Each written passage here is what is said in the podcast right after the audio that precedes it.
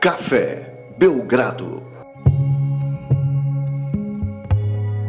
Amigo do Café Belgrado, mais um episódio do podcast Café Belgrado, este sendo gravado na manhã do dia 12 de janeiro de 2021. Lucas Nepomuceno, Milagre da Manhã, tudo bem? Olá, Guilherme. Olá, amigos e amigas do Café Belgrado. Milagre da manhã confirmado, né? Aí, depois desse último fim de semana, onde tivemos aí declarações fortes no Fantástico, o Guilherme ficou muito empolgado aí com essa ideia de Milagre da Manhã e me convenceu a fazer esse podcast matinal. Guilherme, muita doideira, inclusive do Café Belgrado, né? Gravar pela manhã é um absurdo para quem ficou assistindo os jogos da NBA, por exemplo, o Toronto Raptors e, e Portland Trail Blazers terminaram num horário quase, quase do milagre da manhã acordar, Guilherme. Mas estamos aqui porque muita saudade do nosso ouvinte, muita vontade de falar de NBA, mesmo depois de uma noite tão triste como a última, né? Um momento aí de reflexão e, enfim, sonhos por dias melhores, Guilherme, porque Phoenix Suns não pode estar tomando 30 pontos do Washington Wizards, não. Sonho que se sonha junto ou sonho que se sonha só?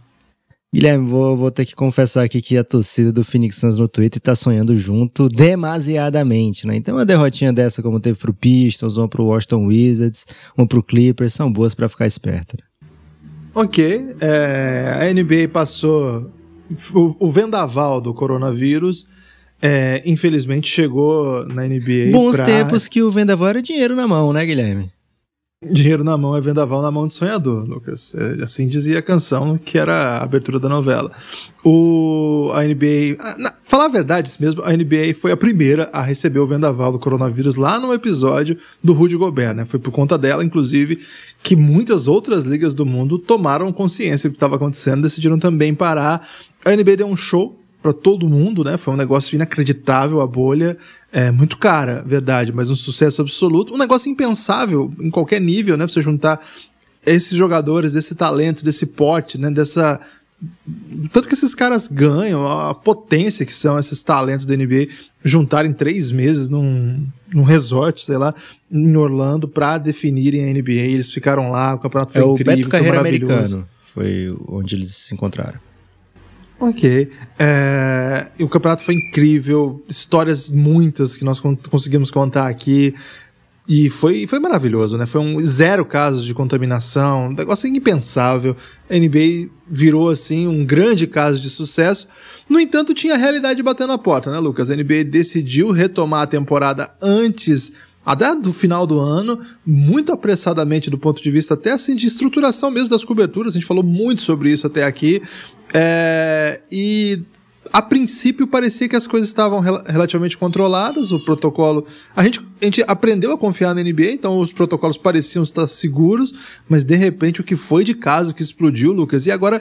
É, refletindo em quadra, né? Muitas equipes sem seus principais jogadores, jogos cancelados, em alguns casos jogos não cancelados e, e aí placares exóticos, né? Atuações sem precedentes, sem nenhum sentido. Enfim, Lucas, a isso a temporada já estava meio confusa pela por esse pouco tempo de preparação, sem Summer League, pré-temporada curta, e ainda com essa nova essa nova questão, né, que se impôs, a coisa tá totalmente bagunçada. Quão confusa tá a NBA para você, Lucas? Guilherme, bastante confuso. É bom deixar uma coisa clara, né? A NBA não nos consultou para voltar assim tão rápido, né? Ou você recebeu algum contato, Guilherme? Não, não, não participei desse retorno. Então, também não, e bola fora do nosso amigo Adam Silver, mas o fato é que a NBA, isso a gente até comentou lá quando eles decidiram voltar ainda em 2020, é, a NBA mirou, né? Olhou para a temporada 2021-2022 e disse, cara, eu quero que você esteja normal, né? Então a gente vai levar aqui a 2020-2021 adiante, sonhando com a 21-22 normalzinha, com faturamento é, que a gente espera, que a gente está acostumado, já sem casos, sem limitações. Então essa temporada é um pouco sacrificada, digamos assim, né? Então, quando a gente vê a NBA evitando uma pausa de 15 dias, de que fosse, é porque sabe que daqui a 15 dias não vai estar tá resolvido, né? Então, o, o, desejo, né, o sonho é que a temporada seguinte seja então uma temporada normal, uma temporada tranquila, uma temporada de NBA mesmo. Essa temporada, Guilherme, está com várias a gente vê várias histórias assim que a gente não esperava, né? nos previews, é, alguns poucos casos, na verdade, de jogadores assim atuando acima da média ou abaixo da média, mas muito coletivamente, sabe? Coletivamente os times não estão entregando um resultado bom como a gente viu na bolha, por exemplo. Na bolha a gente viu alguns dos melhores basquetes já jogados, Guilherme. Foi realmente um, uma bolha de muito alto nível era, play, era pré-playoff, depois playoff, lógico, é, ou seja, já eram os melhores times da temporada mesmo e já em, em, em, reta final de trabalho, mas ainda assim o que a gente vê esse ano até agora, nessa temporada, né, são atuações muito erráticas, né, muito inconstantes, e isso se reflete na tabela, né? A gente já viu o Milwaukee Bucks tomar 30 pontos do Knicks e o Knicks agora voltar ao normal no caminho das derrotas, né? A gente já viu o Charlotte Hornets parecer um time né, sem condições de disputar na média da NBA e agora ver o Charlotte Hornets enfileirando, Guilherme, aí vitórias com grandes atuações aí de novatos, inclusive. É, então... No plural? Uma grande, uma grande oscilação, uma grande... um grande reflexo na tabela o que tem sido essa temporada da NBA, né? Assim, a gente e os fantasies, Guilherme. Imagina o tanto de gente passando mal por causa de jogadores decidindo não jogar. E nesse caso eu tô falando do Kyrie Irving, né? Porque ele é o único que tem decidido não jogar por conta própria, mas outros jogadores aí afastados por, por, protocolo, por ter tido contato com alguém que já teve Covid, e as péssimas, né? As terríveis lesões que apareceram também nessa temporada já do Thomas Bryant, que já tá fora da temporada, o Bogdan Bogdanovic sofreu uma fratura no joelho, que ainda precisa ser divulgado qual vai ser o tipo de, de tratamento. Enfim, muitas histórias doidas e eu queria saber de você, Guilherme, quais times que você quer destacar para a gente conversar um pouquinho hoje nesse podcast sobre a doideira generalizada. É, só para sublinhar assim esse último esse primeiro ponto, né? A gente não sabe exatamente que tipo de desdobramento isso vai ter ainda. É claro que os Estados Unidos, como boa parte do planeta, tem passado já por programas de vacinação a médio prazo. Eu não sei como é que a NBA vai tratar disso, é uma questão delicada, porque tem muita gente para vacinar na, na linha de frente aí de combate à pandemia. Então, sinceramente, por hora, a gente vai ter que a, a observar os acontecimentos é, a NBA tem esse teve esse grande caso de sucesso e eu acho que esse atual momento é o momento mais baixo da NBA do ponto de vista do contato com essa nova situação, com essa situação que se impôs. É, verdade seja dita, Lucas, acho que esse é um ponto que eu queria falar. Esse é um ponto que passa pelos donos de equipes, né, proprietários de franquias, mas também, que eles, desculpa, eles chamam de governadores, né?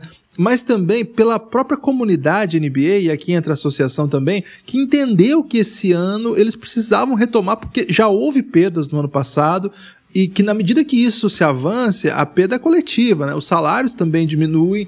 Então, como os jogadores são muito atuantes e poderosos na NBA, terá que partir deles também alguma outra decisão, alguma outra alguma outra medida que vá fazer isso. Você não espere que os, os donos das franquias, os proprietários dessas equipes, levem adiante alguma decisão em prol da saúde dos jogadores, etc. Tem lugar, inclusive, que tem público, né?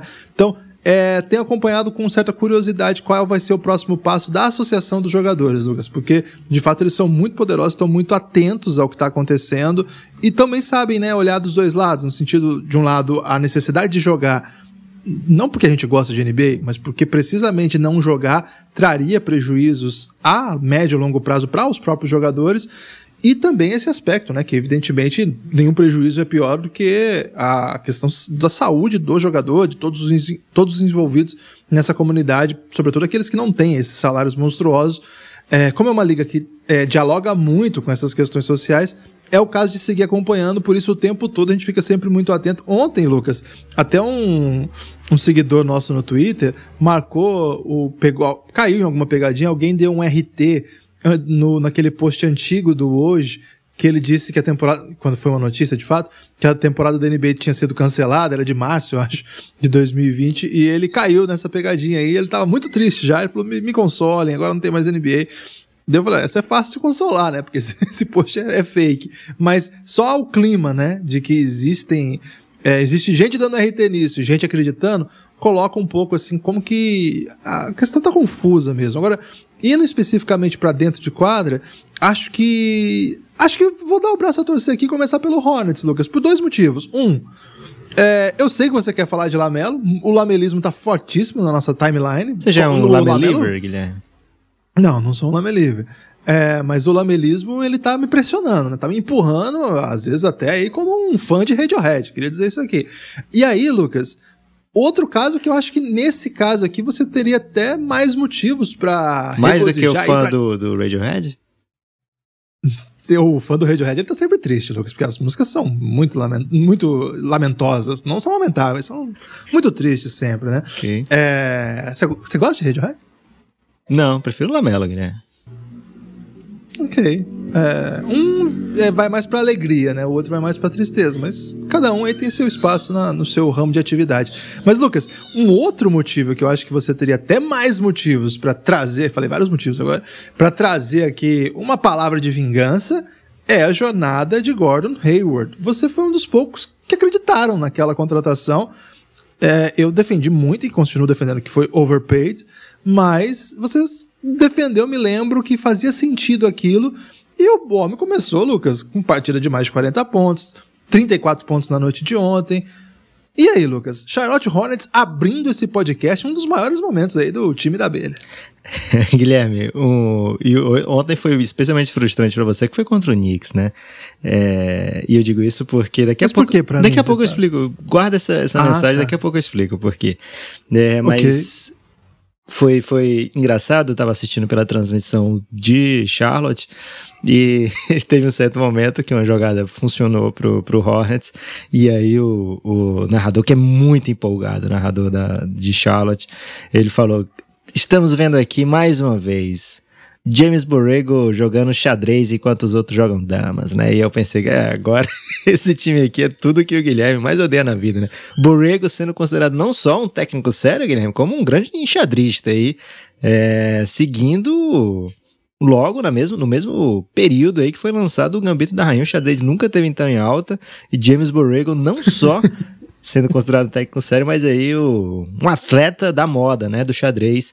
É, então pensei... Ô, Lucas, só pra, só pra não, não perder a deixa, o, o showrunner, né, do, do Gambito da Rainha, o Scott Frank, ele deu uma entrevista que ele falou que no set de gravações, eles sempre voltavam, assim, das gravações, era, era uma piada interna entre eles, que é o seguinte, nós estamos trazendo o sexy de volta ao xadrez.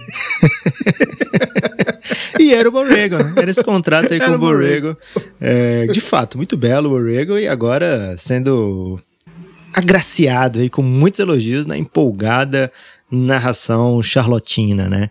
É, mas tem muita coisa interessante no, rolando em Charlotte, né? A gente vê um time com múltiplos ball handlers, a gente comentava isso, né, da temporada começar, que o time tinha vários jogadores que são capazes de fazer jogadas, isso tem feito a diferença na NBA, e acho sim que o Lamelo é um rookie fora da curva dentro dessa classe, né, tem alguns rookies que estão bem acima dos demais, e o Lamelo é um desses, as médias são boas, acho assim, o grande gargalo, né? A grande dúvida no jogo do Lamelo era o seu arremesso e ele tem trazido aí um arremesso de três pontos na média da NBA, 35%.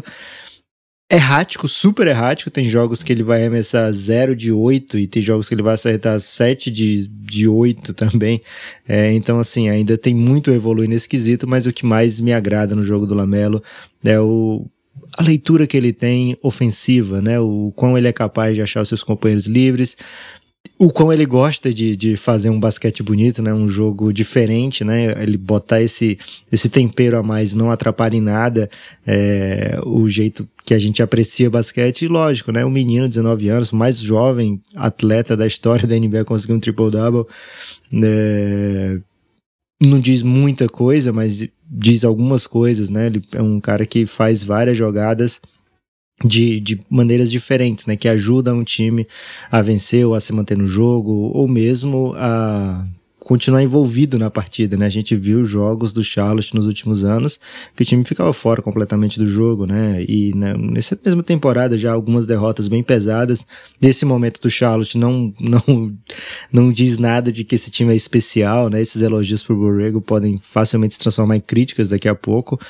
É, o começo de temporada, seis vitórias, cinco derrotas e jogando a maioria contra adversários da Conferência Leste, né? Então não é nada fora do, do tom, não é nada assim absurdo o que está fazendo o Charlotte Hornets, mas é, é gratificante, né, pro, pro, pro um time que vê a sua off-season dando certo, né, com o Gordon Hayward jogando como líder do time, com o Lamelo Ball jogando como um dos principais novatos. Isso tudo deveria ter acontecido mesmo, né, porque o Gordon Hayward está recebendo salário de, de super estrela e o Lamelo Ball foi escolhido na terceira escolha, né. Então essas coisas que deveriam estar acontecendo, acontecendo, não são uma mega surpresa, mas não deixa de ser uma boa coisa quando a gente está falando de um time que erra tanto nas últimas off-seasons, né? Então, ter acertado nessa off-season deve deixar o Michael Jordan muito feliz. Por outro lado, Guilherme, a gente vê, por exemplo, o Atlanta Hawks, é, que ontem venceu um Philadelphia bem desfigurado, ele se viu a off-season até agora toda aí por água abaixo, né? Porque Bogdan Bogdanovic com contusão bem séria, o seu novato ainda não jogou, o Onyeko Kongu, não jogou ainda minutos relevantes. E o Danilo Gallinari também com contusão há algumas semanas, né? Então é um time que começou bem, deixou a galera bem empolgada com o seu começo de temporada, jogos bem duros contra o Brooklyn Nets completo, de Duran e Kyrie Irving, antes da, desses últimos problemas do Brooklyn, e aos poucos perdendo jogos que não deveria ter perdido. O time que tem jogado é basicamente o time de 20 vitórias da temporada passada. O que você tem visto aí do Atlanta, Guilherme, recentemente? Eu vejo pra ver o Trae Young, né? O Trae Young é muito legal de assistir. Nunca é tedioso ver o Trae Young, né? Porque, cara, ele sempre tá armando alguma presepada, ele mata a bola de todo canto é um duelo sempre muito interessante, porque. Guilherme, é um tipo o de jogador... Young virou um lameliver, viu? Que ele tomou duas surras sinistras do Hornets, onde ele praticamente não conseguiu fazer nada do jogo dele, né? Então, certamente agora ele olha pro Lamelo e fala: Ah, sim, entendo. o que, que o Lucas fala. É, a, a, grande atuação foi no sábado, né? Do, do Lamelo, que, que terminou até com esse triple-double que você mencionou.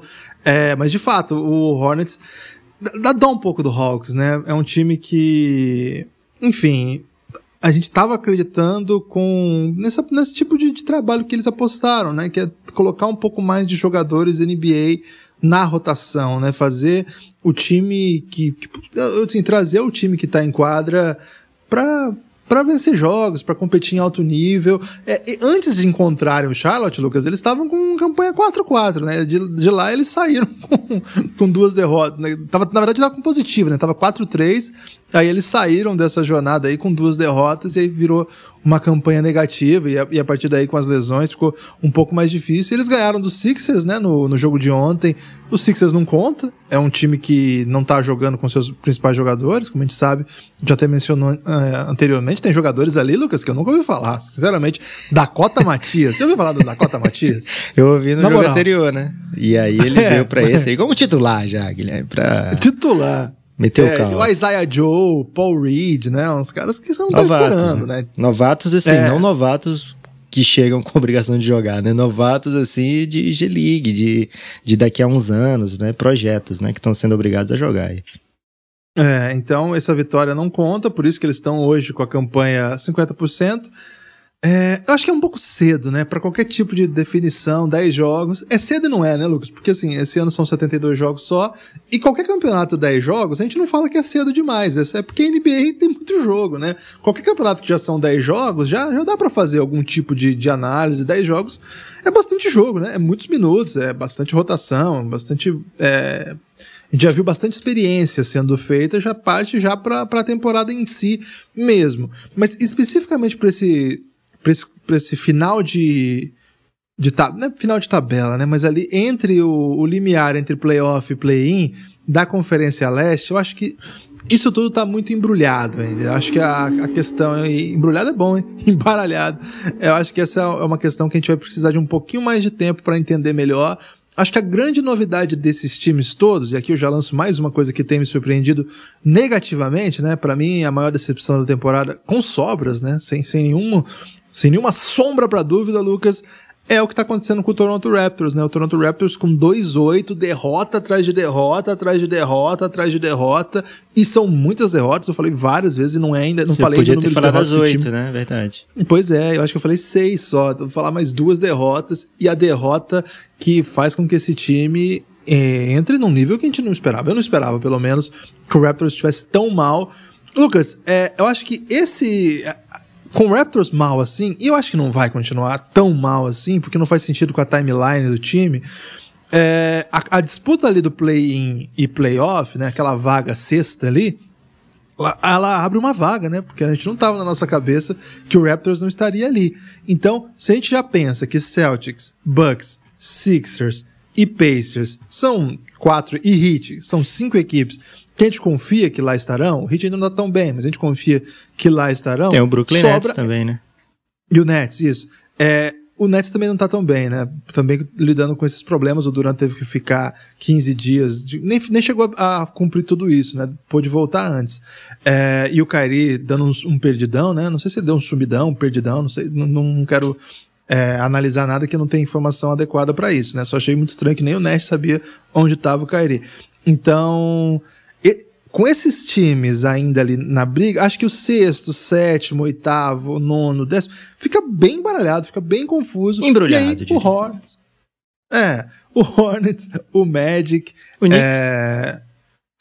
Cara, o Knicks, na outra eu já não comprei. O time tava ganhando. Você lembra que eu não comprei a, a do Knicks? E agora o time tá perdendo. Mas eu acho que o, o, o Hornets, o, até assim, de alguma maneira, o que o Kevs jogou no começo da temporada, acho que a gente tinha que dar um pouquinho de carinho para eles ainda. Eles dão uma, uma, eles dão uma olhada e falam assim, bom, acho que dá, hein? Acho que, que pode rolar. Agora, é, é diferente pensar NBA sem playoff mais, né, Lucas? Porque antes eram mais vagas, era menos, não sei, era um pouco menos imprevisível, menos imprevisível duplo negativa, né? Era um pouco mais é, previsível. Agora, eu acho que tá Pode ser que um time muito bom fique aí para ter que jogar play-in. E, cara, play-in é aquela coisa. Se você pega o que tá acontecendo agora, um time perde um jogador por 10, 15 dias, justamente na fase do play-in, por, por, conta de protocolo de segurança ou por conta de contaminação. Cara, imagina, o Nets chega, não, não faz uma grande temporada, fica ali em sétimo. Eu acho que não vai acontecer isso, tá? Eu acho que o Nets vai disparar. Mas chega ali em sétimo, vai fazer o cruzamento e aí tem que pegar um time sem o Duran. Cara, já fica doideira, né? Então, o play-in ainda tem essa, esse componente de roleta russa, o que faz com que toda rodada, de alguma maneira, tenha alguma coisa em jogo.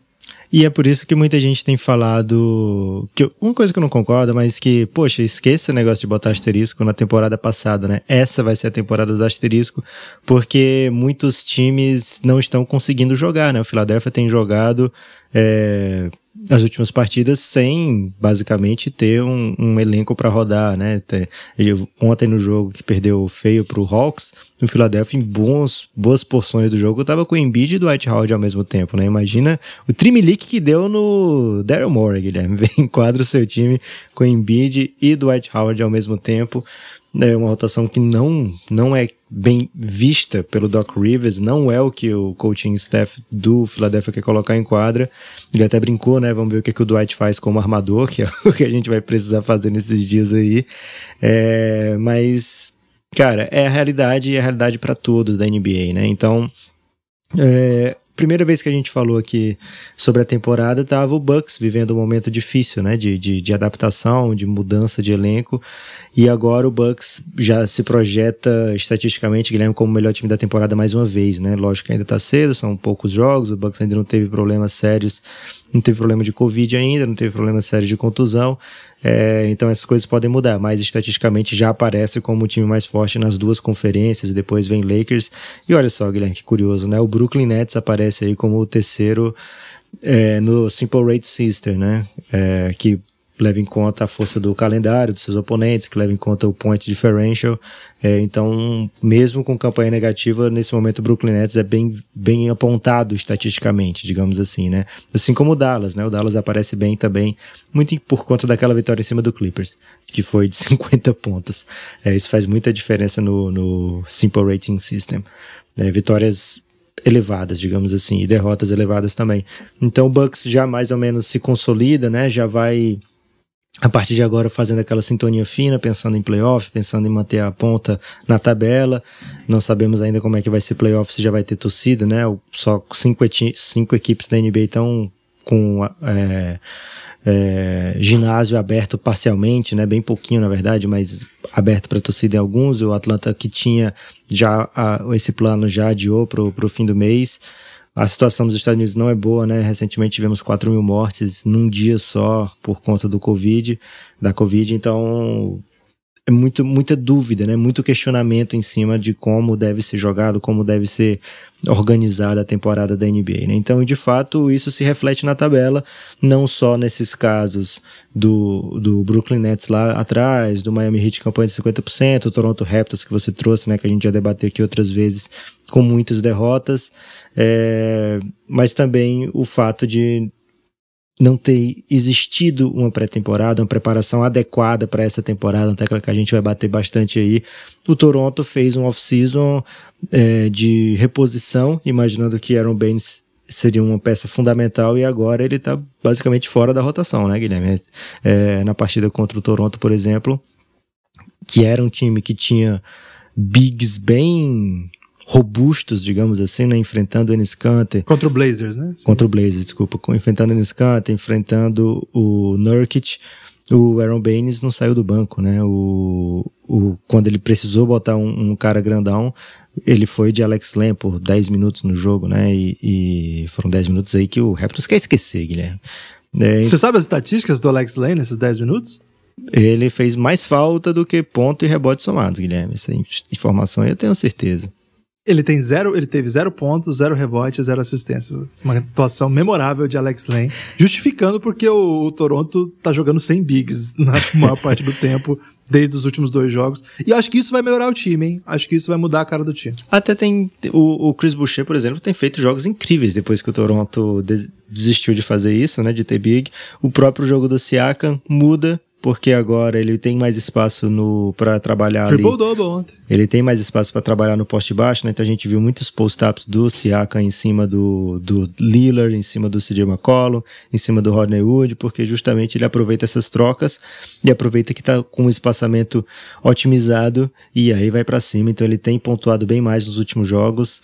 É, tem tirado aquela nhaca da bolha e tá mais parecido com o Siakam que a gente viu, né, é, na primeira parte da temporada passada e, e, se acostumou a ver ainda jogando ao lado de Kawhi, né? Então, é um time que tem buscado respostas e essas respostas precisam vir mais rápido, porque já está seis jogos abaixo dos 50%.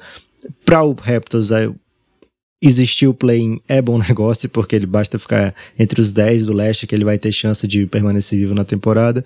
E acho que os times do play-in nenhum vão ter interesse em enfrentar um Toronto Raptors que tem jogadores que já tiveram essa trajetória, né? Então, assim, não são muitos jogadores que você olha e você tem medo nesse time do Toronto, né? Mas alguns que estão por lá são de muita qualidade e fazem com que a gente imagine que o Toronto tem por onde reverter a situação na temporada. Outro time que está querendo reverter a situação na temporada, Guilherme, que eu vou falar no próximo bloco, é o Oklahoma City Thunder. Mas antes, eu falei assim: é, você guarda isso aí pra gente falar depois, né? Da história do Lamelo ter vencido o Knicks. Isso é doloroso para você, Guilherme, porque o amigo ouvinte provavelmente não sabe ainda, Guilherme, porque a gente guardou isso a sete chaves, né? Mas agora o Café Belgrado tem um programa semanal chamado Belgra. É uma vez por semana, né, Lucas? Além de ser semanal. Isso, exatamente, semanal, uma vez por semana, chamado Belgra Bets KTO, Guilherme. Como é que você explicaria esse programa para um ouvinte que está tomando distraído que não sabia que existia? As pessoas já sabem, né, que a KTO.com é um site de apostas que é parceira do Café Belgrado. E agora essa parceria foi levada ao audiovisual, Lucas. Agora a gente tem um programa nas nossas redes todas, né? Menos no Instagram, na verdade. É, no Twitter, na Twitch e no YouTube. Um programa que vai ao ar, evidentemente, ao vivo, porque a gente faz ao vivo, né, Lucas? Nas coisas. A gente não faz o podcast quem ao vivo. Quem sabe não... faz ao vivo e até quem não sabe também, Guilherme. Hoje em dia é muito é fácil fazer ao vivo muito cedo o Lucas ficou com medo de ser hostilizado, mas, esse, mas geralmente a gente até grava podcasts ao vivo. Então é ao vivo e com vídeo em todo. Passa no Twitter, nosso canal lá no Twitter, mais de 28 mil seguidores. Um abraço a todos. Se você não segue a gente no Twitter ainda, é o Café Belgrado. Dá essa moral lá pra gente chegar a 29 mil. Falta 200 seguidores pra gente chegar a 29 mil. É, e quando chegar a 29 mil, Lucas, a gente vai faltar mil pra 30 mil. Mais uma informação aí muito precisa do ponto de vista matemático. Guilherme, da última vez e que eu contei era por volta de 72 mil para chegar aos 100 mil seguidores. É muita coisa, Lucas. Isso aí é uma, uma distância muito, muito comprida. Mas vai okay. dar tudo certo. Siga lá, gente. O Café Belgrado no Twitter e no Instagram. E aí, Lucas, a KTO. Se cada pessoa que, que seguiu o Café Belgrado convencer ou subornar uma tia, um amigo, um, um sobrinho aí a seguir também. Ou fazer Guilherme. um fake, né? Ou fazer de repente um fake. contratar um robô russo. Não, robô russo não, Guilherme. Robôs não? de maneira okay. geral, não. Ok. Ô, Lucas, tem uma possibilidade que é fazer um perfil de algum jogador BR, né? Ah, e seguir o Belgradão. brilha, hein? Porque porque aí você, vi, você entra na comunidade NBA, então não é nem, nem contabiliza como fake. Você vira aí, de repente aí você vira até um influencer do seu time, né? Entra ali na comunidade. Sim. Dá uma sugestão aí, Lucas, de algum jogador que ainda não tem perfil BR. Porque tem, tá bem coberto, né, o ambiente tá, BR. Tá bem coberto, mas o Chris Boucher BR não, não vi ainda, Guilherme, por exemplo. Não vi ainda Jay tá Crowder Brasil. Hein? Ainda não vi... Ó, procurei aqui, Boucher BR não tem. Pois é, J. Crowder Brasil também não, não, não tô sabendo. J. Crowder e você pode BR pegar, também não tem, não. Você não pode tem. pegar. Alex Lane BR? Não, Guilherme. A gente quer que a pessoa acompanhe a NBA, né? Okay. É, mas o, o Tyrese Halliburton BR ainda não vi. Caramba, esse você tem que ter, cara. Cê é o pode, meu, meu rookie favorito depois pode, da entrevista que ele deu. Você pode criar um Tyrese Hallibrabo, já fica aí um nome que você pode até fazer piadas. É... Agora, tem aqueles caras que nem usam do mesmo jogador mas coloca alguma coisa mais assim, por exemplo, da região que ele mora, né? Aí tem assim, Halliburton do Cerrado, se o cara mora ah, no Brasil. muito entendeu? bom, gosta. E aí você pode colocar vários, né? Tem até Luca Doncic do Cerrado, Luca Doncic da Paraíba, Luca Isso, Doncic quando é jogador muito bom, já tem perfil, mas você pode criar aí alternativas, né? E aí, por isso eu tô falando Lameliver. Ainda não, acho que não tem Lameliver ainda, Guilherme, que é um Lameliver, deixa eu é ver. É um termo aí que tem... a gente tem, tem criado aqui no Café Belgrado. Então, talvez não tenha esse perfil. Não, não tem Lameliver Liver. Acabei de checar aqui, ó. O primeiro que fizer Olha a oportunidade, vai ser o original. Né? Pode colocar Real Lame Liver pra ser o primeiro, né, Lucas? Oficial. oficial. É, mas lembra de seguir o Belgradão, que tudo isso é pro é, nosso plano exatamente. de chegar a 100 mil. ok? É, mas, Lucas, a KTO, a gente tem esse programa agora semanal, é, que significa uma vez por semana, às segundas-feiras, o horário a gente tá. Talvez outros dias, né? Mas a gente tá é, trabalhando os horários ainda, fazendo alguns testes de público aí e de, de ousadia. Logística, e foi ao ar diria, ontem. Né? Logística, melhor assim. E foi ao ar nessa última segunda-feira, foi, foi gravado às quatro da tarde e fica lá. Esse a gente não elimina do arquivo, não porque esse é para a população conhecer aí também. Chama Belgrabetes KTO. A gente faz um desafio de apostas. É, no primeiro bloco, o Lucas ou eu fazemos a nossa uma tripla. No segundo bloco inverte, né? Quem não fez faz. E no terceiro a gente faz uma combinadinha. E ontem falhamos miseravelmente. É a né, combinada da independência financeira, né? A combinada da independência Isso. financeira. É, falhamos, Guilherme, porque agir com o coração. Fui no Phoenix Suns é, contra o Washington Wizards desfalcado, né? Não achei que estava agindo com o coração, mas pelo jeito sim. E você falhou, não sei porquê, uma coincidência aí da vida, você apostou no Knicks. É, na verdade, até você deu uma margem para o Knicks perder até por sete pontos para o Lamelo, que ficaria tranquilo. É. Mas o Lamelo tava brabíssimo, Guilherme. E aí foi 21 pontos a diferença. E. Não, mas peraí, o Lamelo fez todos os pontos dele, não. O Knicks já tava perdendo de 40, sei lá. Não vai botar essa no Lamelo também, é. Mas quando Aí Knicks... você enfraquece o, lame, o lamelismo. Quando o Knicks encostou, quando o Knicks encostou, Guilherme, o Lamelo tava lá no último quarto para pisar na garganta do Knicks. Eu achei encostou, engraçado. ia perder de 15. Eu achei engraçado, Guilherme, quando ele fez uma cesta que levou a, a diferença a 20 pontos. Foi tipo É, 181, alguma coisa assim. E aí o, o, narrador, que eu já falei, que já fiz a denúncia que ele é muito empolgado, ele falou: Ah. E o comentarista é o Gerard Henderson, né? É, o narrador eu não lembro o nome dele, mas ele falou: Ah, The Dagger, né? Agora sim a facada final. Muito bom. então faltava 3 minutos, estava 20 pontos. Ele mandou The Dagger do Lamela, do novato. Já é muito empolgado com o Lamela, Guilherme. Lá são muito Labenlivers. Ah, mas não tá errado, eles não estão errados. Tá não, nem, nem quem, quem quiser ser empolgado com coisa de basquete, Guilherme, eu, eu aprovo. Não, tá certo. Eu também, tá certo isso aí. O, o Lucas, é, uma informação, hein? Não tem ainda o perfil Raul Neto BR, hein? E hum, ele tá hum, deitando. Raulzinho, não, Guilherme, não falei isso, né? Porque o Raulzinho ontem partiu meu coração ao destruir o Phoenix Suns, né? O Devin Booker. Ele tá ficou, tá deitando, hein? Devin Booker ficou na marcação do Raulzinho boa parte do jogo e o Raulzinho fazendo de. de botando pra mamar, Guilherme. Vou ter que falar essas palavras aqui. E não gostei do resultado de ontem, mas tudo bem. Bom aí, momento pro pastiquismo. Até o Petrovic postou muito empolgado, Guilherme, com essa vitória aí, dizendo que o Raulzinho mostrou em primeira mão pro Sarit o que, que ia acontecer no.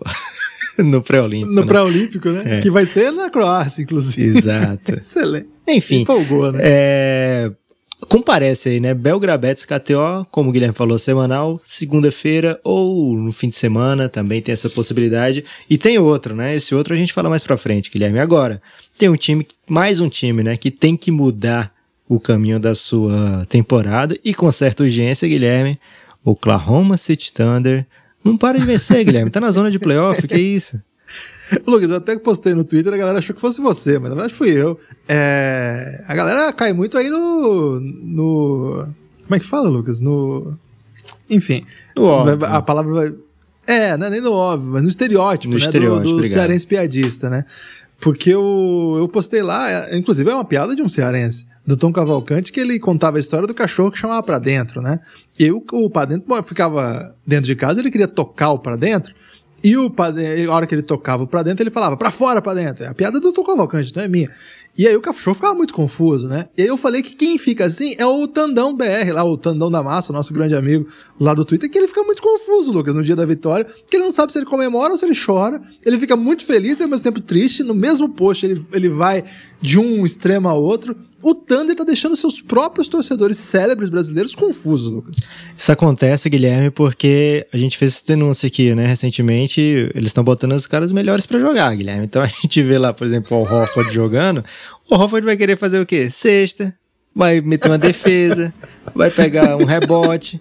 É... Vai fazer um bloqueio. Enquanto isso, o Pokushevski, que é o seu protegido, quando ele estava participando, ele fazia todo o esforço, todo esforço para não pontuar, né? Então, ali, aquele é o jogador que dá o sangue pela franquia, né? É... aí bota um George Hill. Guilherme, o George Hill, ele já jogou no Spurs Popovich, do Popovich. É. Jogou no Jazz, que era super bravo do Gordon Hayward, estava sempre lá disputando muitos anos o no Pacers, Pacers do, do, Paul George, é. Roy Hibbert, né, do Frank Vogel, atual campeão da NBA, que era o por boas temporadas foi o principal rival daquele Miami Heat do leste, é, do Big Three. E jogou. Qual foi o outro time? E no Cavs, né? No Cavs do LeBron, que foi pra final. Ele até perdeu, perdeu o lance livre Tava importante. Tava no Bucks, né? Tava no, é, sim. E depois veio pro Bucks agora, né? Recentemente. E foi teve tipo um renascimento da carreira lá, sendo titular de, do melhor time da NBA. É, então, aí você bota um jogador desse no Thunder, ele vai pensar, pô, agora eu me consagro aqui, né? Vou fazer cestas, vou meter bola de três, vou dar assistências. E aí o time agora campanha positiva, Guilherme. À frente aí, por exemplo, do Houston Rockets, do San Antonio Spurs, estava empatado com o Golden State até esses dias. Né, à frente de times que querem o finalista de conferência, Denver Nuggets, está atrás do Thunder, né? E são vitórias assim que vêm de uma maneira às vezes inesperada, né? Você vai jogar contra o Pelicans e pensa, poxa, o OKC vai perder pro Pelicans, né? O Pelicans tá com o Zion, tá com o Brandon Ingram jogando muito, vem sede da vitória, né? Hoje o OKC consegue perder e não, né? Aí vai lá, é uma vitória. Então, o Thunder precisa repensar na vida, mas falando sério, Guilherme, é um time que estatisticamente é deve ainda haver uma regressão, né? O, a, o Simple Rating System, aquele que aponta o Bucks como o melhor da, da, da NBA já, ele coloca o Thunder ali apenas à frente de Kings e, Minnesota no, na Conferência Oeste. Então acredito que algumas dessas vitórias vão parar de vir, mas de fato, né, são jogadores que vencem, que estão por ali. É, o Shaggy Alexander continua sendo um jogador, um, um jovem muito promissor, muito dinâmico, capaz de entregar cestas em momentos decisivos. E algumas novidades, algumas peças jovens também vêm surgindo bem. O Darius Basley vai fazendo uma temporada muito boa. O, o, Hamid, o Gemidal Diallo, né? O Gemidal, ele... Voltou, hein? Voltou com tudo, Voltou hein? com tudo, né? Então acho Até que... pra G-League mandaram ele ano passado. Acho que tem esse perfil do Gemidal BR, né? Então tá na hora de você que tá ouvindo aí, que é o dono desse perfil do, do Gemidal, você tá perdendo a chance aí de viralizar agora, gente. Porque o homem tá super brabo e o Thunder vencendo e ele sendo relevante, né? Então é um time que faz uma campanha acima do esperado até agora, mas o Tandão BR, o Tandão da Massa, desculpa, eu acho que ele no final ele vai sorrir chorando, Guilherme, de felicidade e com a tristeza embutida. Fiquei um pouco confuso, mas tudo bem. É... Ô Lucas, o time, além de jogar, colocar esses veteranos que são bons de bola aí, eles continuam insistindo em desenvolver os jovens jogadores que eles têm, e eles, jogadores estão mostrando evolução, né? O caso do Gemidão, que você já falou, do Besley, né? Que eu acho que é o grande nome aí do, do upgrade da temporada. O que tá jogando o Besley é brincadeira, né? Eu diria craque Neto, é brincadeira. Lugan Dort, né? Que o pessoal conheceu no playoff, defendendo o Harden e não sabendo atacar, aos pouquinhos está sabendo atacar. Aliás, até no, no, último jogo dele, que ele começou a matar a bola, né? No último ou penúltimo, na temporada passada, que ele começou a matar um monte de bola, que na, ao longo da temporada toda ele não matava. Agora vindo pro jogo. E, cara, eles conseguem mesmo botar um time interessante em quadra. Gosto muito quando o Maledon joga, viu? Maledon é um calor que, que, eu, que eu gosto bastante. Acho que ele já mostrou algumas coisas bem, bem interessantes. Acho que tem um longo caminho para ele ainda. Mas gosto do que pode acontecer. Cara, gosto muito do que o Thunder tá fazendo, apesar desse, desse caos aí. Tem que contratar é... quem, Guilherme? Tem que contratar uma pessoa do staff lá do Minnesota, um, um pessoa proeminente do front office lá que vai conseguir é, não desenvolver esses jogadores jovens e conseguir tirar toda a alegria de viver dos jogadores veteranos. E você falou do Minnesota Timberwolves, Lucas. Eu trago o Minnesota aqui para falar de mais uma jornada muito negativa do Timberwolves. Claro que o time começou muito bem com o Carl Anthony Towns.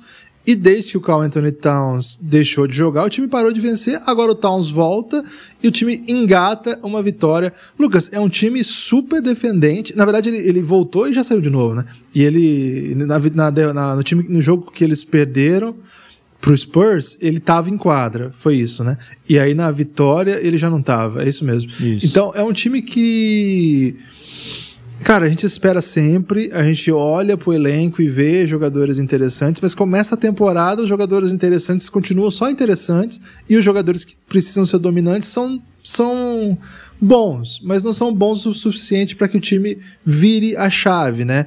Acho que o fato deles terem Anthony Edwards, eh, eh, Anthony Edwards, primeira escolha do último draft, ele já teve bons momentos na temporada e outros não tão bons assim é, zerou o último jogo, por exemplo, mas acho que já tá mostrando que. Eu não sei esse negócio dele vir da segunda unidade, eu não, não gosto disso. Eu acho que ele é outro tipo de jogador, ele não é o cara que é pra. Inclusive, acho que até é o caso do Beasley, né? O Beasley é esse jogador que vem da segunda, segunda unidade e pontua muito. Acho que não é. O Anthony Edwards tem que começar o jogo com o, com o time titular, né? Com o D'Angelo Russell, com o Carl Anthony Towns. Eu gosto mais assim, a, minha ideia para ele é mais isso. Mas enfim, acho que é um time que tem muito jogador que a gente acha muito talentoso, Lucas, mas é, é engraçado, né? Porque NBA tem isso, a gente acostuma a ver muito talento, a gente começa a ver esses talentos é, desabrocharem, começa a se empolgar com alguns deles, e fica sempre esperando aquele salto, né? Mas na verdade, começa a temporada, quem que entrega? São as superestrelas, são os grandes jogadores, são os grandes times. E esses caras que a gente até simpatiza, até gosta, eles não são capazes de de fato mudar o elenco, a não ser que ele vá e mude. E aí ele entra para esse outro patamar. Aconteceu ano passado com o Luca Doncic, está acontecendo esse ano com o Devin Booker. Acho que o Utah Jazz tem uma gama muito grande de talentos. Então, esse salto de jogador simpático, carismático, que a gente gosta, aposta no futuro, acha que vai liderar uma equipe, acha que vai ser legal, para jogador que de fato entrega campanhas, a gente não consegue ver ainda no Timberwolves, nem no Carl Anthony Towns, que eu acho que é um jogadoraço, né? Esse, esse, esse tem a questão da saúde esse ano que não tá conseguindo ficar em quadra. Mas o D'Angelo Russell para mim é um caso claro disso, né? A gente sempre tá esperando essa explosão do D'Angelo Russell. Acho que o Timberwolves é um pouco mais complexo, passa por tanta coisa e é uma franquia que há tanto tempo parece que tenta tomar decisões boas, mas quando começam os jogos, a coisa não vai. Eu não sei, Lucas, o começo da temporada do Timberwolves é bem frustrante para mim. Eu esperava bem mais.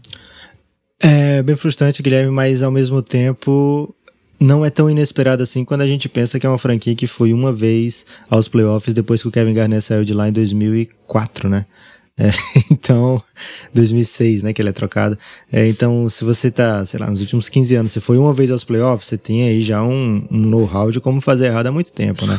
Você é, é meio peba, né? É, você precisa mudanças bem estruturais, né, de, de cima para baixo, né? Eu falo isso costumo falar isso bastante aqui no Café Belgrado, as franquias mal administradas sofrem muito e os talentos que estão lá, que são talentos, né, é, sofrem juntos, né? Então você vê um time que tem algumas escolhas de primeira rodada, né, com Anthony Towns e Andrew Wiggins, é, e não consegue desenvolver esses jogadores para levar para as vitórias.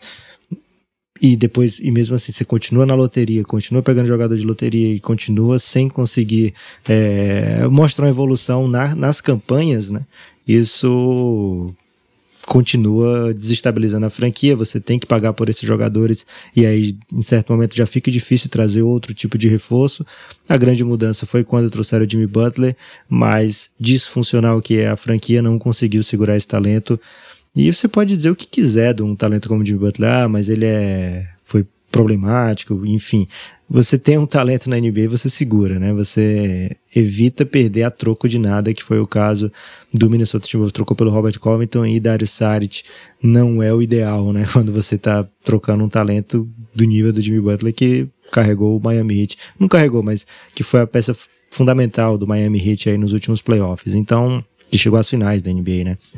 Então, é uma franquia que erra muito, costuma errar e não consegue desenvolver os talentos, é o que a gente estava falando lá do OKC, né? Então, é, sofre demais com essas mudanças que são constantes, né? E vai, desiste de um projeto, começa outro, e aí acaba sobrando muitas vezes para jogadores ou para técnicos, né? No caso do Minnesota Timberwolves, acho também que o técnico atual não é o, o, o nome adequado, foi dado muito poder ao predecessor, né? O Thibodeau, Thibodeau era GM e técnico, e muda, ele fez, efetuou mudanças pensando como técnico na função de GM, é, então isso não, não ajudou o futuro de, de médio e longo prazo do, do, de curto e médio prazo do Minnesota Timberwolves e acho que o Ryan Saunders também paga por algum desses erros do Thibodeau, mas ao mesmo tempo a gente não vê evolução, né? Então quando a gente vê um time que defensivamente entrega tão pouco como o Minnesota desde que o Ryan Saunders chegou e não mostra uma evolução, a gente vê que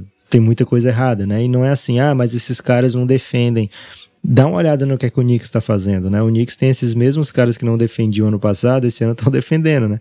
É, o time não é bom, o time tem problema ofensivo, de espaçamento, mas mas tá lá. Tava defendendo. Tá, mas, é, estatisticamente está lá a defesa, Guilherme. Não é a 28 defesa como é a do, do Minnesota, né? Se terminar, sei lá, na vigésima defesa, a gente viu uma evolução do Knicks do outro ano para esse.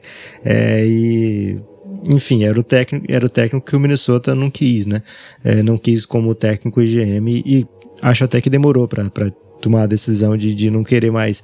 Mas uh, o meu ponto é, mesmo esse técnico que o Minnesota não quis, pegou um elenco ainda inferior ao do Minnesota e consegue entregar, algo, consegue fazer a gente enxergar uma mudança né, no, no que está acontecendo. Né? O Minnesota tem sido o pior time da temporada no Simple Rating System entre as duas divisões. É, então, a tendência, né? E lógico, né? O Carl Anthony Towns fora é um, um dos responsáveis por isso. Mas a tendência é de um Minnesota fora até de play-in mais uma vez, o que é muito frustrante para quem torce para o Minnesota, para quem quer acompanhar de perto a carreira do Carl Anthony Towns.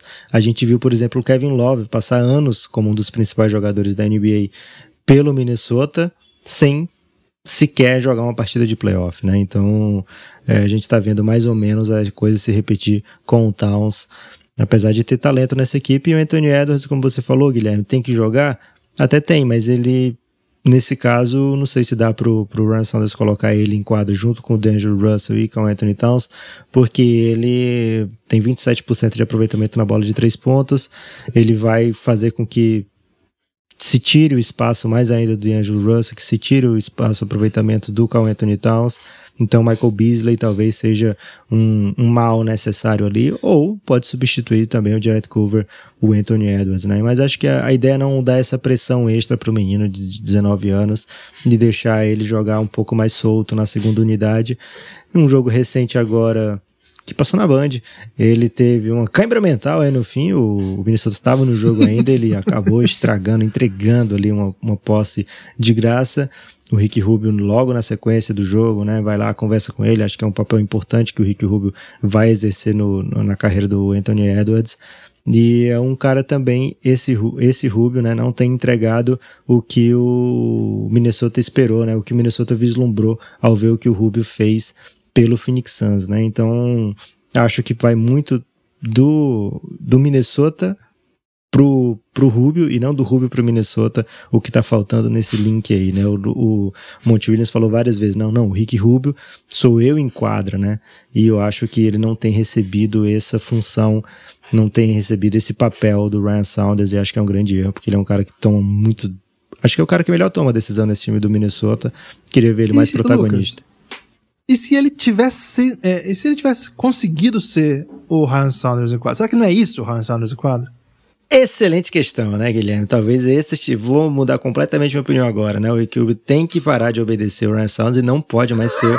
o Rick Rubio não pode ser o Ryan Saunders agora, ele tem que ser o Monte Williams em quadra. Aí é, é mais complexo. Mesmo o Monte Williams não dando mais instruções para ele, ele tem que fazer essa. Tem que internalizar isso, Guilherme. Não sou o Ryan Saunders em quadra, eu sou o Monte Williams em quadra, então só. Não é bom que eu jogo contra o Suns, mas nos outros jogos aí eu posso trazer o Monte Williams tranquilamente. É, o Ryan Saunders atualmente ele tá, ele tem na NBA 116 jogos, 39 vitórias, 77 derrotas, né? Essa tem sido a jornada aí do Ryan Saunders, um técnico que tranquilamente é o técnico que menos tem carreira até agora né, na NBA. Ele foi assistente há muitos anos, né? Foi muito tempo assistente, primeiro no Washington, depois ele no foi filho primeiro, né? Foi filho do Flip Saunders, um dos melhores técnicos aí do seu tempo, muito, muito badalado, muito gabaritado. E sim, ficou lá no, no, no, Timberwolves e foi alçado a essa posição por ter uma boa convivência com os jogadores, sobretudo as estrelas, sobretudo Carl Anthony Towns, é, entre outros, né?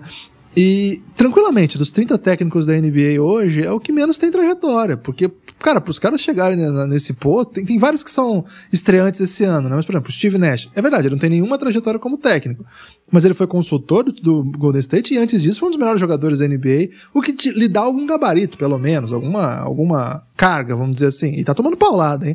O Coach Borges, né, Lucas? Que a gente não aprendeu ainda a falar o nome dele. É, pra Mas desespero. O seu corretor trouxe o nome adequado, né, Guilherme? O corretor é, perfeito aí, toda vez que você tenta digitar sai Borges, então tá batizado. Rebatizado. É, o Coach Boy, o Francisco tá até chorando aqui, que eu tô falando Coach Boys, né? Ele queria que eu soubesse falar o nome, mas vai chegar o dia, Francisco, fica tranquilo. O Coach Boys, cara, a jornada do Coach Boys por, por vários lugares da NBA, G-League, tava num time que foi campeão, o Nick Nurse, até virar técnico, olha, o cara teve que passar por tanto lugar do mundo, etc. O Ryan Saunders está aí, entregando isso aí, 39-77 na carreira, um time que não joga bem nunca, um time que nunca empolga. Não sei, é... faz tempo que eu falo isso aqui, né? Eu realmente queria ver o Timberwolves em outra situação, porque tem muito talento muito interessante. Vamos, vamos ver, né? Eu acho que ele precisa. Acho que o Anthony Towns precisa jogar mais jogos, né? Três jogos só é muito pouco é, para ter qualquer análise, mas tem muito time que não tem jogador estrela disponível ganhando o jogo, né? Esse que é o que deixa a gente amuado. Algum ponto ainda, Lucas, para falar aí, para fechar esse, esse podcast? Algum ponto digo, de, desse, dessas equipas? Antes de trazer mais uma equipe aqui, Guilherme, eu quero falar da outra live semanal do Café Belgrado, né? Essa com um nível de ousadia aí poucas vezes visto pela, pelo audiovisual nacional, que é chamada Senta que lá vem a Belgra História. Essa estreou no sábado. E essa tem uma diferença para outra série da KTO, Guilherme, porque essa você tem que ver na hora, né? Se você não assistir na hora, para você assistir, você tem que ser subscriber da Twitch do Café Belgrado lá. Então, se você tem Amazon Prime, você pode ser subscriber da Twitch do Café Belgrado de graça, sem gastar nenhum real. E se você for apoiador do Café Belgrado, sai o áudio logo na sequência, né? Logo depois que é gravado o episódio, a gente disponibiliza o áudio lá no, no conteúdo, na, na pasta exclusiva dos apoiadores. Mas o ideal é que você assista com a gente na live, né? A live passa na Twitch, passa no YouTube, passa no Twitter. E logo depois que acaba, ela sai do YouTube do Twitter, fica só lá na Twitch. Para quem for subscriber, nessa, nessa estreia a gente falou e mostrou, Guilherme, imagens do The Malice at the Palace, né? Ou seja, a grande briga de 2004 entre Detroit Pistons e Indiana Pacers, que jogadores do Indiana Pacers subiram na arquibancada. A gente fez vários trouxe vários ângulos inovadores, trouxe replay, teve debate, né? Se, se era tapa ou soco. Teve um socão humilde que a gente viu que o cara se ajoelhou para dar o soco, né? Pra dar teve o um cara que voltou pro seu lugar e foi, comemorou a vitória da equipe. O tio que, que saiu para comprar uma coca e quando voltou tinha um jogador no lugar dele espancando um torcedor, Guilherme. E aí ele ficou. E ele tava comemorando. Ficou muito confuso, achou que o time tinha vencido e comemorou ainda, né? Com, sem derramar sua Coca-Cola.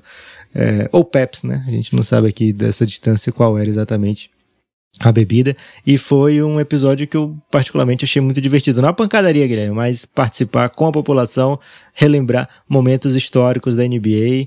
E a gente vai fazer nessa próxima semana, nesse próximo fim de semana, um, um trio de entrevistas a gente vai trazer aí, mas o, o foco principal vai ser a entrevista do Allen Iverson, que também foi um momento muito relevante na NBA e é até hoje. Então a gente convida aí o amigo ouvinte para participar com a gente dessa ousadia que é, a gente tem gostado de fazer, né, Guilherme? Isso, cafébelgrado.com.br se você quiser apoiar o Café Belgrado. Os apoiadores do Café Belgrado, eles têm acesso ao áudio, né, do conteúdo que a gente produz. É, tá tudo lá na pasta, então você fique atento aí para não perder. E se você for tiver o Amazon Prime, como o Lucas falou, você consegue contribuir com o Café Belgrado sem gastar nada, é só conectar sua conta com a conta da Twitch. Manda uma DM pra gente que a gente explica como faz. Se você já fez nos meses passados e não voltou para renovar, tem que renovar, viu, gente? Só, só conta pelo mês que você faz a, a sub, né? Então, se puder voltar lá para dar aquela moral, aí nem precisa fazer mais nada daquele processo. É só entrar e se inscrever novamente. Faz isso que você contribui com o Café Belgrado. E tem acesso aí. Esse vídeo eu gostei bastante de fazer também. Tá disponível lá. É, para os apoiadores do Café Belgrado tá disponível o áudio. Semana que nesse sábado ou domingo a gente tá vendo ainda, mas provavelmente sábado, provavelmente à tarde é, mais um episódio concentrando aí na história do Practice, como disse o Lucas. Vai ter outras coisas também, Lucas? É, mas algumas entrevistas históricas também, mas o, o foco é do Alan, falar do Alan Iverson e da famosa entrevista do Talking About Practice, not a game, not a game, practice. É, voltando ainda, Lucas, no nosso plano de apoio, neste sábado, nesse sábado, não, não lembro que dia que foi, foi esses dias. A gente postou para os apoiadores mais dois podcasts do Café Belgrado da série Tiers, né? Os episódios 6 e 7 da série Tiers, o episódio 6 chamado Café com Leite, o episódio 7 chamado Quarta Força. Esses episódios são da série que analisa as equipes da NBA, é a nossa série de preview da NBA. Já foram sete episódios, o oitavo, que é o final, ainda não foi ao ar, deve ir nos próximos dias, é nessa semana. Então fique atento aí que o Café Belgrado tem muito conteúdo para apoiador. Para ter acesso é cafébelgrado.com.br com nove reais você contribui para o nosso programa de financiamento coletivo. O Café Belgrado é um podcast independente, não temos vínculo com nenhum grupo de mídia, somos eu e o Lucas, e é isso. E os nossos grandes queridos apoiadores. Ah, mas tá mudando isso, hein? O último, meu destaque final vai ser sobre é, isso, É, eu também, eu também, eu também tô guardando isso aí, porque agora a gente, agora a gente faz parte aí de um, de um e o estúdio, né, Lucas? Calma, a gente faz, a gente calma. Não dá esse spoiler. Deixa pro, pro destaque Não, final. só esse spoiler. Agora a gente faz parte de um estúdio, pode ser? Ok. Então, é isso. Mas é, se você puder, cafébelgrado.com.br, a partir de nove reais você tem acesso a todo o conteúdo. A partir de vinte reais você vem pro nosso grupo no Telegram. Bastante gente nova essa semana lá no nosso grupo no Telegram. Sejam bem-vindos, os que chegaram aí. E os que já saíram, voltem. Estamos sentindo a sua saudade. Sua saudade não, a saudade é nossa. Guilherme, o... teve um que entrou, que o primeiro contato que eu tive com ele, que é, o nome dele é Guilherme, mas eu não sabia, né? Conhecia como Lebronha. É, o primeiro contato com ele foi jogando Among Us, né? Numa época, num vício terrível que eu tive, eu chamava as pessoas no Twitter, né? Vamos jogar um Amonguinho. E ele tava sempre lá, ele falava, ah, eu vou chegar no Giannis daqui a pouco. Eu achava que ele tava só me enganando para me matar e eu não votar nele, Guilherme. É, mas não, tava lá ontem, então um grande abraço para ele, para todo mundo que entrou recentemente. O Danilo também entrou recentemente. Vou fazer covardia que eu não vou lembrar o nome de todos, mas são pessoas muito queridas e que vêm pra nossa vida é, e trazem sempre um pouco de alegria nesse mundo tão difícil de encontrar alegria. Guilherme, quem tem encontrado um pouco de alegria também é o Golden State Warriors. Por quê? Já teve jogo aí de 60 pontos do Curry, teve atuação magistral contra o Clippers, que resultou em vitória, mas também teve um jogo muito, muito peba do Curry, que deu vitória, né? Então, Golden State tá chegando pra temporada? Tá, tá te animando agora? Esse jogo eu cuidei de ver inteirinho, Lucas, porque às vezes a gente fica mudando muito e não tem como não mudar, né? Porque é muito jogo. Né? É, por NBA isso, é muito jogo. porque você tinha uma aposta lá no Golden State. Não, porque eu, eu lanço aposta pra todos os lados, Lucas. Okay. Então, se eu ficar vendo só as apostas, eu não vejo jogos. Não, é pro, pro interesse no Curry mesmo, porque ele tava vindo daquela sequência incrível. E também por curiosidade um pouco pelo que o Golden State estava fazendo. E assim, a NBA é muito jogo, não tem como você ver tudo, tudo o tempo todo, o jogo na íntegra. Então você vai, começa a rodada, você vai indo a partir, você acompanha os placares e vai se movendo, né? Ah, agora esse jogo aqui tá bom, ó, agora esse jogo é interessante. Essa noite tem esses, esse duelo que eu quero ver como é que vai ser. Aí você vai pra lá e pra cá. E nesse dia eu falei, ah, não, hoje eu não vou ficar mudando não, vou ficar aqui. Era um dia que não tinha muito jogo também, porque tava rolando NFL, e aí a NBA dá uma segurada também, né? A NBA não quer entrar em choque aí com a atração dominical, e os americanos gostam muito disso aí. É... Aí o Golden State, ele lançou assim pra uma, uma vitória contra o Raptors, um time que a gente já falou aqui, com requintes assim de esperança, porque quando você vai imaginar que o Golden State vai ganhar um jogo em que o Curry erra. Assim, o, o Curry foi tranquilamente o pior jogador do Golden State em quadro. Mas tranquilamente. E é uma coisa doideira, porque esse Golden State tem muito jogador para ser pior que o Curry, né, Lucas? Não, não falta talento aí para ser pior que o Curry um quadro. O Curry fez. Vou até pegar os números aqui, porque foi uma coisa muito gritante, assim. Vou, vou trazer pra população. E além de tudo, ele teve, que, que ver, ele teve que ver o cunhado resgatar o jogo, né? Pela segunda foi, vez. 2,16. 2,16, Lucas. O aproveitamento dele. 1 de 10 de 3 pontos, com tá com cinco turnovers aqui, ainda contando. O essa atuação, assim, uma mérito para a defesa do Toronto, que de fato impõe sempre muita dificuldade para o Stephen Curry. Agora, mérito para esse time, Lucas. E aí a gente vê algumas coisas, né, que eles têm tentado. Tem uma unidade do, do Golden State que é bem assim, é só com jogadores que a população não gosta, né? Tem tipo o Maker, tem Bazemore, tem o próprio cunhado, já citado aqui. E é uma, é uma unidade que vem e pontua, contribui. O Eric Pascal, muito útil, muito produtivo. Então, olha, eu, eu tendo a acreditar que o, essa vitória dá uma dá uma força assim pro Golden State que é assim, olha, noite sem Curry, a gente conseguir vencer. E o Curry, assim, defensivamente não contribui, né? Um jogador que é, ata o ataque procura, você tem que esconder, você tem que fazer trocas, proteger o Curry defensivamente. Então, Olha, foi uma vitória e tanto, uma grande atuação do Draymond Green, quase triple-double, né? 10 pontos, 10 assistências, 9 rebotes. E o que você falou no final ainda, né? Na última bola, o Curry... Era pro Curry a bola, mas ele faz uma atrapalhada. Aliás, ele fez algumas atrapalhadas dessas em campo, em quadra. E nessa última bola, o juiz primeiro dá até falta para três lances. Num, depois ele, o Nick Nurse pede revisão. Ele dá a falta embaixo, né? Do, do Kyle Lowry, não do Fred Van Vliet, que seria de três pontos.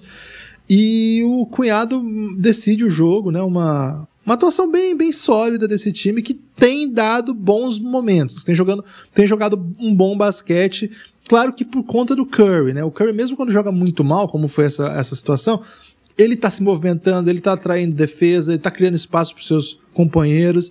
Agora, não foi só isso a atuação dele ruim, não. Ele errou bola livrinho, livrinho, livrinho. Foi uma noite ruim. Acontece, acontece até com o Stephen Curry. Mas agora vai ter um jogo, a gente tá Eu já vi até o Lamelo, isso... Guilherme, sair zerado de um jogo. É, quando já aconteceu, já aconteceu mesmo. Quer dizer, é, não me surpreendeu tanto, não, mas aconteceu. É, vai ter nessa quinta-feira, é, é quinta-feira, não, quarta-feira, vai ter um Golden State contra Pacers. Aí eu quero ver, né, que são dois times que eu tenho acompanhado bastante nessa temporada. O Pacers, que eu, me parece um time bem sólido, é, apesar da derrota, né? Não, é, eles perderam ontem isso. É, apesar de, da derrota recente, eu acho um time bem sólido, que deu, deu graça já de ver. É um time que eu gosto de acompanhar, já até falei isso aqui no podcast. E acho que vai, vai dar para ver melhor assim, esses, dois, esses dois elencos, são alternativos sinais diferentes de jogo. É o jogo que eu vou ficar atento. É quarta-feira, então vai ter muito jogo, né? Então não sei. É quarta ou é agora? Não sei. Não sei se é hoje ou se é amanhã. Mas enfim, é, quem tá ouvindo o podcast vai saber. Ok, Guilherme, gostei muito de ver o Golden State de volta para a temporada aí de uma maneira animada. E o meu destaque final, Guilherme, é falar da Casa Vox. A Casa Vox é a grande novidade em podcast, em áudio desse país, porque é comandada pelo Felipe Hitmaker, nosso grande amigo, e agora vai cuidar também dos áudios do Café Belgrado, Guilherme. Então, momento de muita emoção. É, um, quem, quem não segue ainda o perfil, esse é Casa Vox, é a, é a grande estúdio aí do Felipe Hitmaker. Audio Solutions, Lucas. Ele mandou essa aí no logo já, né? Trazendo aí o inglês necessário, que é fundamental para as coisas darem certo, né? casavox.com.br. Entra lá para você ver os serviços que ele faz. É especializado em música e podcast, né? Então ele, ele faz jingles, faz produção, faz gravação, faz trilha, faz vinheta. Você aí que tá ouvindo a gente, tá interessado nesse ramo aí, dá essa moral aí pro Hitmaker, casavox.com.br, tem no Instagram também, Casavox. E Lucas, um recado também é que os nossos afiliados, Léo Polêmico e Rico Della Torre, já começaram a lançar braba no podcast de NFL que eles têm, chama Algumas Rotas Longas, Algumas Rotas Longas, um podcast de futebol americano, que são é um podcast feito por membros lá da comunidade do Café Belgrado. Se conheceram no Café Belgrado, Lucas, e agora eles têm um podcast só deles. Forte abraço. Café Belgrado.